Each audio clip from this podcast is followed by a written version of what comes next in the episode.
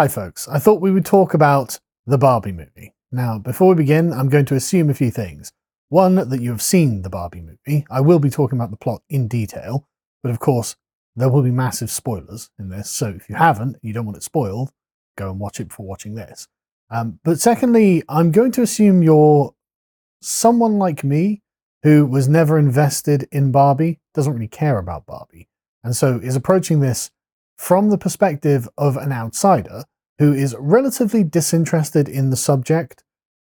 For me, Barbies are just for girls, right? And, you know, I was playing with Action Man, they were playing with Barbie. That's fine. Never the twain would meet. Uh, and so I'm not an expert on Barbie itself, although I've done a lot of research for this video. Uh, so if you're an expert in Barbie, do leave me a comment and tell me if I've got something wrong. Um, but what I'll be focusing on is a textual analysis of the film. So I'm actually going to try and avoid talking about a lot of the discussion that's gone around the film.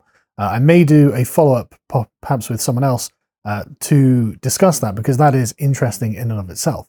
But what I thought was it most fascinating about the Barbie film is how there seem to be themes embedded in the film. It's a deeply political film. There are themes embedded in it that seem to have been missed by most people. I've not seen anyone make the sort of comparisons and analysis that I'm about to make. Um, and I think actually it's not what people thought it was. I think actually it might not even be what the author of the film, Greta Gerwig, thought it was. Uh, and I don't know how much of this is conscious or unconscious. So, with that, with that said, um, here's a brief synopsis. Everything is perfect in the matriarchal paradise that is Barbie Land until one day stereotypical Barbie begins getting intrusive thoughts of death. This leads her to discover that whoever is playing with her in the real world is having these thoughts and projecting them onto her, so she must travel to the real world to find out who this person is and why this is happening. Her boyfriend, Beach Ken, smuggles himself along with her, and while in the real world, Ken learns about patriarchy and decides to try and implement patriarchy in Barbie Land. His revolution fails when the Barbies manipulate the Kens to fight one another and restore the matriarchy in Barbie Land. However, at the end, Barbie realizes that she, in fact, wants to live in the real world as a real woman. Now, I've left out an awful lot of detail there from that brief overview of the film, which I will be going into in great depth shortly. But that's very interesting as a plot for a movie about Barbie as in, it's a plot about social commentary. It's not actually about Barbie the toy. It's really about how Barbie the toy impacted women and girls in the real world. And I guess the question that will come up that I'll just answer right now is was the film any good? And actually, yeah, I, I enjoyed watching it, to be honest, which is not something I thought I'd ever say. I enjoyed the Barbie movie. Uh, I had fun watching it. It was a good time believe it or not, it was actually quite a well produced film. Everything looked very good. Uh, all of the actors were brilliant. Actually, Margot Robbie was really good as Barbie. Ryan Gosling was really good as Ken and definitely stole the show. Uh, Will Ferrell was just Will Ferrell. So if you like Will Ferrell, you know what to expect. And it was interesting. At no point was I bored. I was very engaged by the story itself, even in the bits that I didn't particularly like because of the way that they were framing either reality or men or whatever, um, it was still a well made film and it was still enjoyable. So, without further ado, let's get into the film itself. Part 1 Barbie's Space Odyssey. So, the film begins with a parody of Kubrick's 2001 A Space Odyssey. There are young girls playing on a desolate planet with uh, dolls of babies. And they're just playing with these baby dolls as young girls do. And suddenly, as the music begins, you see a giant Barbie. She's wearing the classic black and white swimsuit, and she's wearing the sunglasses, which she pulls down and winks at the girls. And this is a revelatory moment to the young girls who take their dolls and start smashing them on the floor. This obviously had quite a triggering effect on certain conservative viewers. And it is a really ugly scene to have just first thing in the movie. A bunch of again, five or six year old girls smashing baby dolls on the floor in the shadow of Barbie, a giant woman uh, is quite vile and does represent uh, quite a hideous spirit that is something that we see in real life today. Um, but what this introduction shows us is a representation of what the historical event of the advent of the Barbie doll did to young girls, and, in consequence, the women that they would become. Helen Mirren gives us a narration over the top of this that just explains it quite explicitly. As she says, if the girls can see Barbie as it, then the girls can grow up to become it, as in Barbie as a senator, doctor, whatever profession you like. Prior to this, the little girl's toys had a distinct matronliness about them. The girl would take on the role of the mother of a baby who she would have to love and to feed and to change and to bathe, to care for, and walk around in a pram and to grow up into the role of a wife and mother in the real world. Barbie changes that by turning her into an adult woman who is essentially on her own but has a boyfriend called Ken. This opening scene is the first hint that this simply is not a film for children. Uh, this is a film for adult women, but we'll come back to that later. But what's interesting is that Barbie is not actually the origin of Barbie. And if we actually go and look into the origin of the Barbie doll, then we can see why this actually turns out to be a rather inappropriate thing to give to five year old girls. Barbie's origins were as a German doll called Lili, who was a representation of an adult cartoon in the German tabloid newspaper Bild. Being quite a um, saucy character, Lili was quite popular with men in post war Germany, and so Bild started producing these sort of foot high plastic dolls of Lili as pornographic uh, caricatures of women to sell to men as a kind of gag gift. And as the Washington Post informs us, quote, Lili was a gold digger, exhibitionist, and floozy. She had loose morals, small brains, and the body of a calendar girl in the comics, where she was often scantily clothed.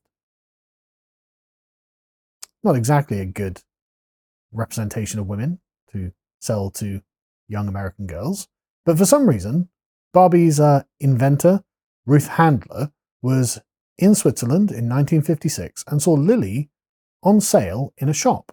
And she saw that and thought, young American girls need that. And so she bought a dozen of these Lili dolls, took them back to the United States, uh, created what the Washington Post calls her Americanized doppelganger, uh, and named her Barbie after her own daughter. As the Washington Post tells us, the most popular dolls of that era, Raggedy Ann for example, all look like children. Handler had wanted for years to create a detailed adult doll for tro- children, but her ideas were shot down by her mostly male colleagues who told her it would be too difficult to manufacture, which sounds to me like it was an excuse, especially as Handler tells us this. They were all horrified by the thought of wanting to make a doll with breasts. Why should they not be? If dolls for children are of children, so they can mimic the role of being an adult, what role are they mimicking if they were to have a doll who is essentially sexualized? This is inappropriate, and the Barbie movie recognizes that. Over the next few years, Handler and other designers at Mattel relaxed the doll's lips, softened her eyebrows, upgraded her plastic, and whitened her skin. At one point, the nipples and breasts of an early prototype were daintily filed off. A delicate, detailed couture wardrobe was created. Doesn't really sound like it's the sort of thing that's appropriate for five year olds, does it? But this happened concurrently with the advent of birth control and the philosophy of the sexual revolution which swept the West. And these things, I think, are all in some way bound up and intertwined and can't really be extracted from one another. The social winds of change have been blowing across the West since the 19th century, uh, where contraception became something that people were concerned about. And in the 19, in fact, it was in 1960 that the birth control pill itself was finally approved by the FDA in the United States for widespread consumption. It's at this point that sex becomes fully disconnected from the act of motherhood.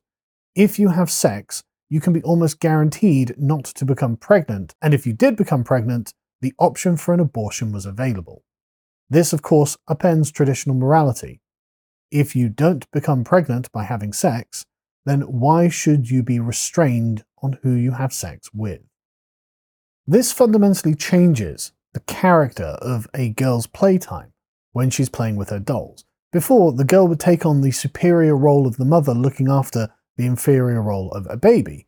She's doing something for someone else. Uh, now, with Barbie, it changes this dynamic completely. Now, the girl is in the inferior position looking up to a superior, someone who is better than them in almost every way, which again is something that the Barbie movie makes it clear is a complaint. This, the Barbie, is obviously phenomenally attractive because she's derived from a sex doll designed for men. She is also an adult. She has a career, she has her life together, and she's made of plastic, and so she never changes. She is always perfect. This changes things completely.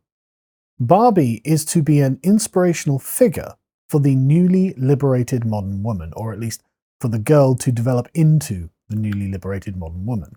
And the Barbie film represents all of this accurately, if without all of this backstory that I'm giving you. And that's what the Space Odyssey parody is describing. The consequence of this early wave of feminism is to change women from one thing that they were into something that they were not. The promise of all of this is to liberate women from the chains of motherhood, from being confined to a relationship with a man and to have to have the burden of bearing children. And it worked. As The Guardian reported recently, more than half of women, 51% of women in this country, in Britain, uh, reach 30 without having any children. This, as they say, has been rising since a low of 18% for women born in 1941. And among women who turned 45 uh, in 2021, almost one in five were without children, a big rise compared to the 13% of their mother's generation who did not become a parent.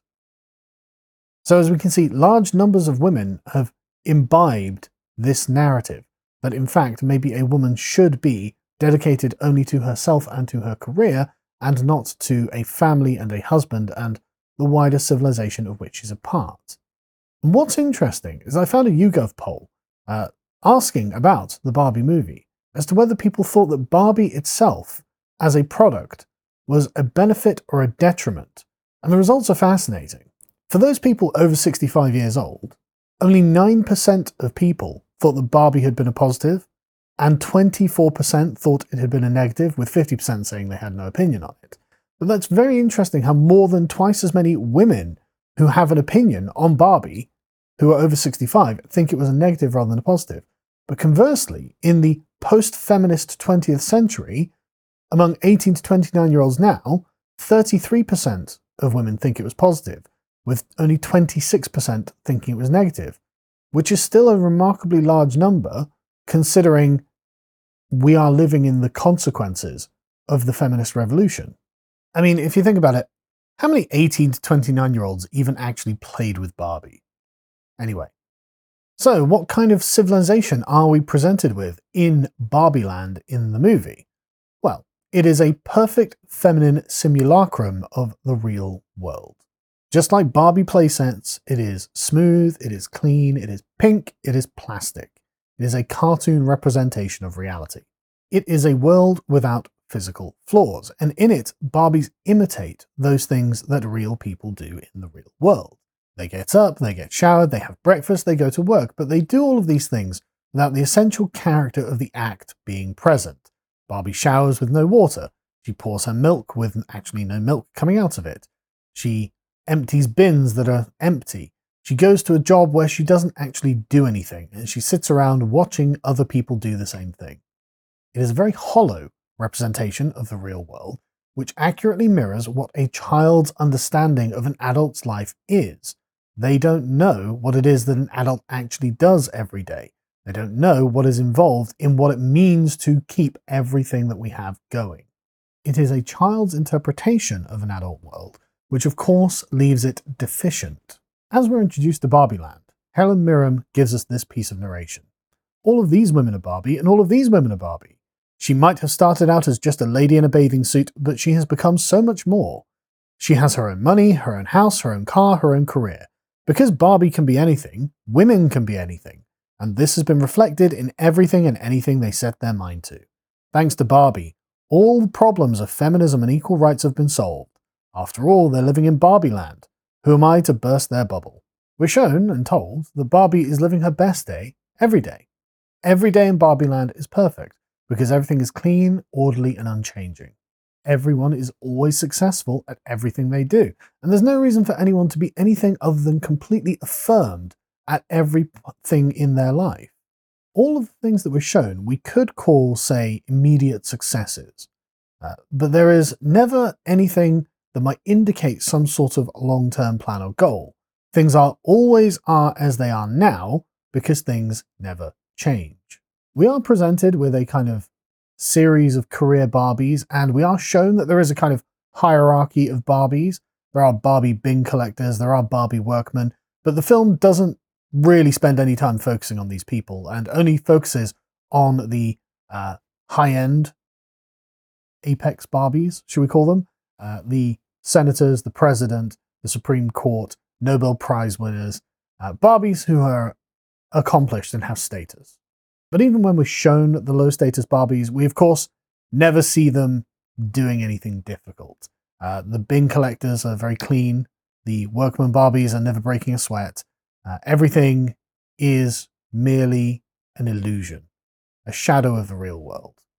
Because ultimately, Barbie Land is a reflection of the world that men have built. Men are the ones that do the dirty jobs that are being replaced by women, and men are also, overall, the people who do the elite jobs that, of course, the Barbies are coveting. But fundamentally, you can see that it is Barbie's independence that is the selling point of Barbie Land. Barbie is represented as being probably somewhere in her mid to late 20s, uh, very attractive, very successful, at the apex of her power as a woman. She is perfect physically, she is well loved by everyone around her, and she has all of the things that she wants, and she has this perfect independent life. And that is crystallized in time. And that's what Barbie Land and the introduction to it is telling us. She lives her best day every day, and it's always the same. It's like a perfect Groundhog Day for Barbie. This is, of course, completely divorced from a real woman's experience in the real world. And in fact, that's kind of the point of the film. Part 3 Ken. So, where do men fit into the perfect feminist utopia? Uh, the answer is, of course, they don't. There's no need for Ken to exist in Barbieland at all. And so the Kens make up a kind of dispossessed underclass who apparently just roam around the town and only turn up when they are, well, otherwise not turfed out. Their existence is sad, jealous, and needy. It's pathetic. And throughout the film, we are shown that the Kens are highly competitive with one another for the attentions of the Barbies, because that's literally the only reason they exist. As Helen Mirren tells us, quote, Barbie has a great day every day, but Ken only has a great day if Barbie looks at him. How terribly sad. Ken can only achieve anything if Barbie pays him some attention. He is nothing on his own. He can do nothing of his own. And he's completely locked out of all political or economic power in order to make his own way in life. He just stands there, waiting for Barbie to notice him. The only thing a man can achieve in Barbieland is to gain the fleeting attention of a woman. We're also introduced to Alan, who's the token gay character who doesn't fit into the paradigm of romantic male female relationships. He seems to have a slight admiration for some of the Kens, but also he seems to kind of hate them as well and wants to get away from them at one point. Uh, but he actually needs nothing from Barbie, and so is rather superfluous. Just like Ken. Anyway, on the beach, Ken decides he's going to get Barbie's attention by impressing her, and he tries to run out to sea to surf or something, uh, and he ends up injuring himself in the process. And as he does this, we can see that Barbie doesn't actually hate Ken. She kind of gives him a nod of encouragement, as if he's a child or something. and she wants to see him succeed, but who knows? Really, Barbie doesn't seem to understand the purpose of him, and he doesn't understand his own purpose either. While the Kens are hyper competitive with the other Kens, the Barbies don't really care if they exist at all. After being healed up in the Barbie ambulance, Ken asks Barbie if he can spend some time with her. And Barbie says, sure. Doesn't matter to her. Uh, she's having a dance party that evening, actually, and Ken can just come over and join it. And he thinks that's brilliant. However, at the dance party, Ken spends a lot of the time at the side with a sneer on his face, watching Barbie dancing with the other Barbies and some of the other Kens. He angrily dances his way over, and I have to say, Ryan Gosling is genuinely a joy to watch here. Uh, he's very funny, actually, in his entire performance as Ken. Um, and he's thrilled when Barbie greets him on the dance floor and angrily looks at another Ken who danced with Barbie first. And after the party, Ken attempts to romance Barbie. Uh, he tries to kiss her, but she just stands there, totally uninterested. And then he asks to stay over. And Barbie just tells him, No, you can go now. I don't want you here. This is Barbie's dream house, not Ken's dream house, and it's girls' night every night forever. And then you're shown a shot of the house where all of the Barbies are in there and they're going to have a girls' night. And that's what they do every single night. And the Kens can just leave.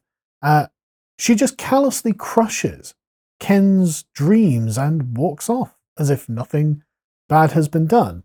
And Ken uh, whispers, I love you too. I can't stay, I've got to go, as if she had asked him instead to stay, and he has to leave. And it's just tragic.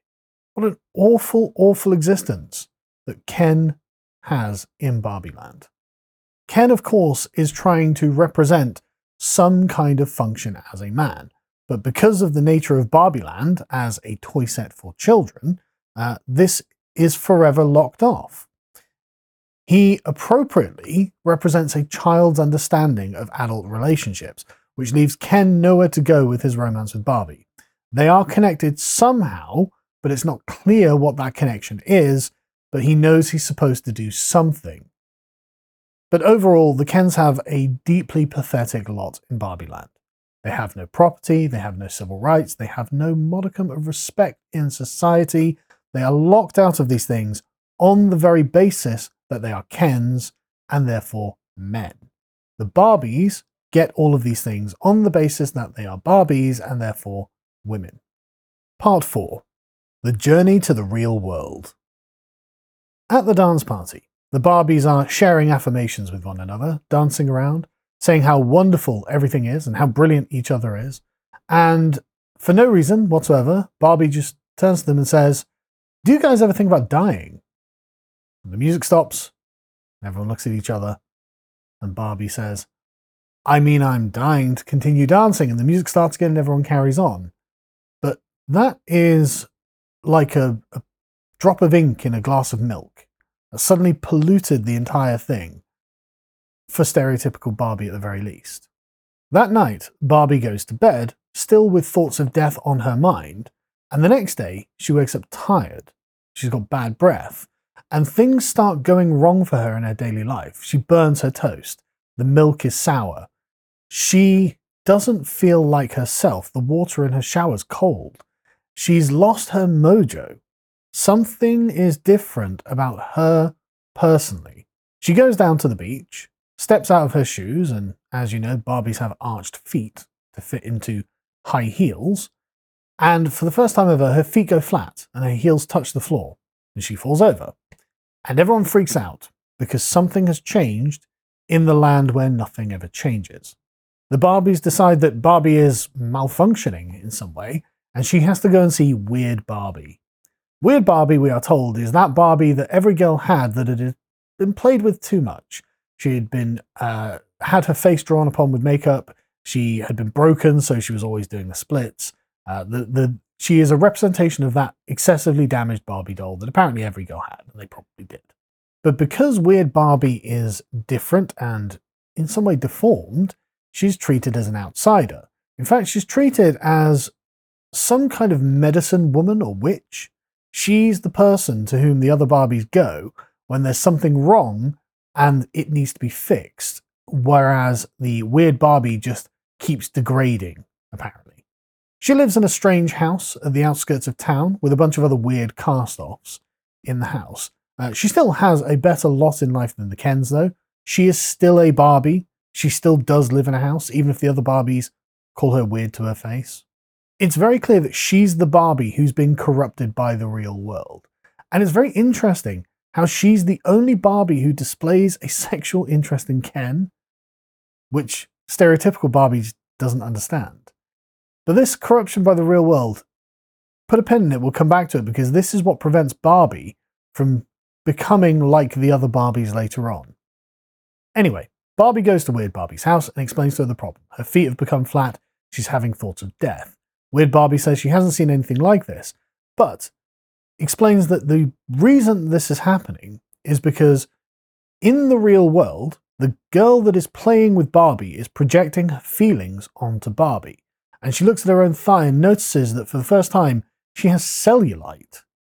Which raises a few interesting questions. What kind of little girl is playing with Barbie and thinking about having flat feet, bad breath, cellulite, and is having thoughts of death?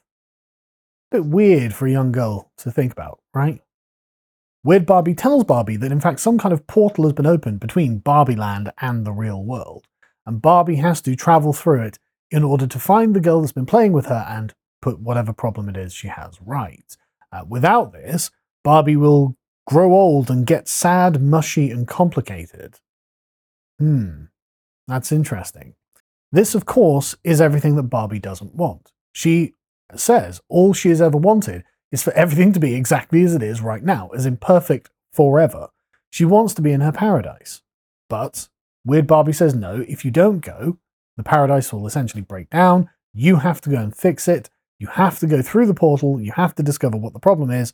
And there's simply no choice in the matter. So Barbie finally relents and decides, okay, well, I will go to the real world. I'll find the girl who's playing with me.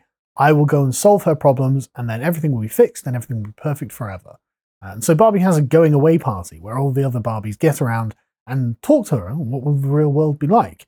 And the Barbies think that the real world will be perfect for women and that Barbie will have fixed everything for women in the real world in the same way that has been fixed for women in Barbie Land. And therefore, the young girls who are playing with Barbie will be thrilled to see Barbie. They'll give her a big hug and they'll say thank you for everything that you've done. And so Barbie's quite excited about going to the real world. This is going to be great. I'll just sail on over there. I'll meet the, the girl. I'll explain to her why things are going badly or whatever can be done to be fixed. She'll be thrilled to see me. Everything will be fixed. I'll come back and it'll be perfect forever as it was before. No problem. They think Barbie will be a hero to these young girls and set her expectations accordingly. Barbie drives off in her pink car towards the real world. Doesn't matter how that works. And she realizes that Ken has stowed away on the back seat when he pops up and starts singing next to her.